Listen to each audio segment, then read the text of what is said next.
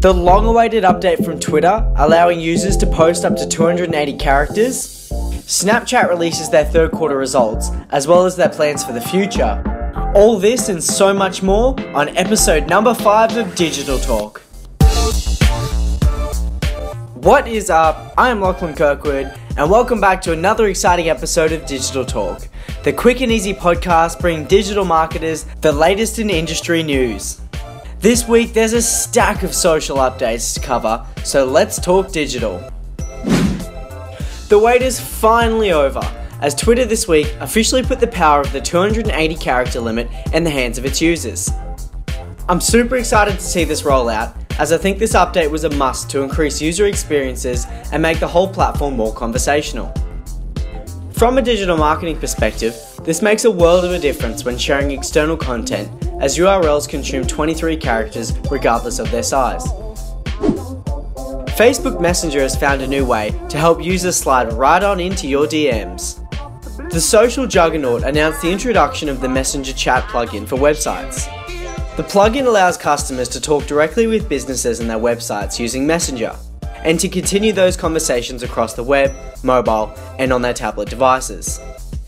With Messenger supporting features like payments and bots, this could be a fantastic win to help increase the overall user experience and continue to drive branded conversations at a later date, even when a user is no longer active on a brand's website. Facebook continues to dive deeper into the local search market with the release of its new app, Facebook Local. If this concept all sounds quite familiar, well, that's because it is. The app was formerly known as Facebook Events and will now be called Facebook Local, which will incorporate information about local businesses and reviews from Facebook users. The new app can easily help you find suggestions on things to do, places to go, or even where to eat, all recommended by the people you know and trust. If you're using Facebook's Ads Manager and you're struggling to make meaning of a performance strategy, have no fear because optimized ad sets are now here. Similar to the way in which Facebook can optimize your ad creators within a campaign, the platform is aiming to take the guesswork out of ad set optimization for marketers. By allocating a total campaign spend, Facebook will optimize audience distribution to prioritize your ads to reach those who will best engage with your content. Snapchat posted their third quarter results this week, to which didn't impress much of the industry. Although its revenue scale was up 62% on the same period from last year, the ephemeral photo sharing app continues to burn cash like there's no tomorrow. Amongst its third quarter report, I was actually quite intrigued with Snap's future plans on how to turn the platform around. As there's talks of a full app redesign, it looks like Snapchat aims to implement an algorithmic feed to showcase more relevant content to users. Alongside this, Snap also announced that they're planning to begin paying content creators by sharing a slice of the ad revenue in a similar fashion to YouTube.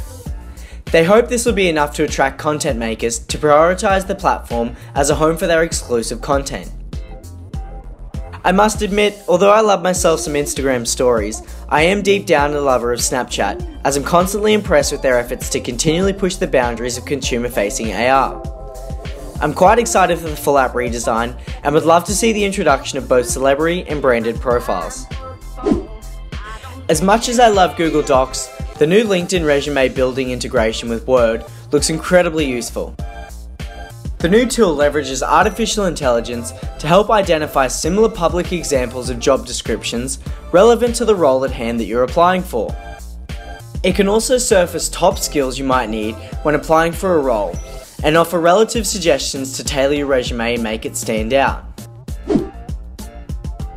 Another week of digital talk, of course, means another stack of Instagram announcements. First up was the news that the platform would begin to tighten the ad transparency regulations with content creators by forcing them to label sponsored posts with paid partnership markers. You may have already seen this activity in your feed, however, now Instagram is utilizing natural language processing to better identify mentions of branded content. If a user is to publish a sponsored post without giving reference to a participating brand, Instagram will automatically send a push notification to the user to encourage them to update their messaging. Once notified, they'll be prompted with an option to tag the participating sponsor. If you're an active user of Instagram stories, and you love yourself a nice Throwback Thursday post, Instagram's introducing a way to make this process a whole lot easier. If you were currently to upload a photo or video to your story, you'd notice that the app only allows you to access content from the past 24 hours. Well, in exciting news, Instagram has finally decided to remove this time restraint altogether. This will significantly ease the user pain point of having to refresh content in their phone storage through screenshotting or re uploading it in order to trick the app. Well, that's it for this week's episode of Digital Talk. Thanks for tuning in, and be sure to hit the resources section below if there are any stories that you'd like to know more about. If you're a listener of the show, I'd love to hear from you.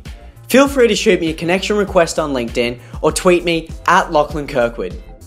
And finally, be sure to jump on my mailing list so you can catch all of the latest content from my personal blog.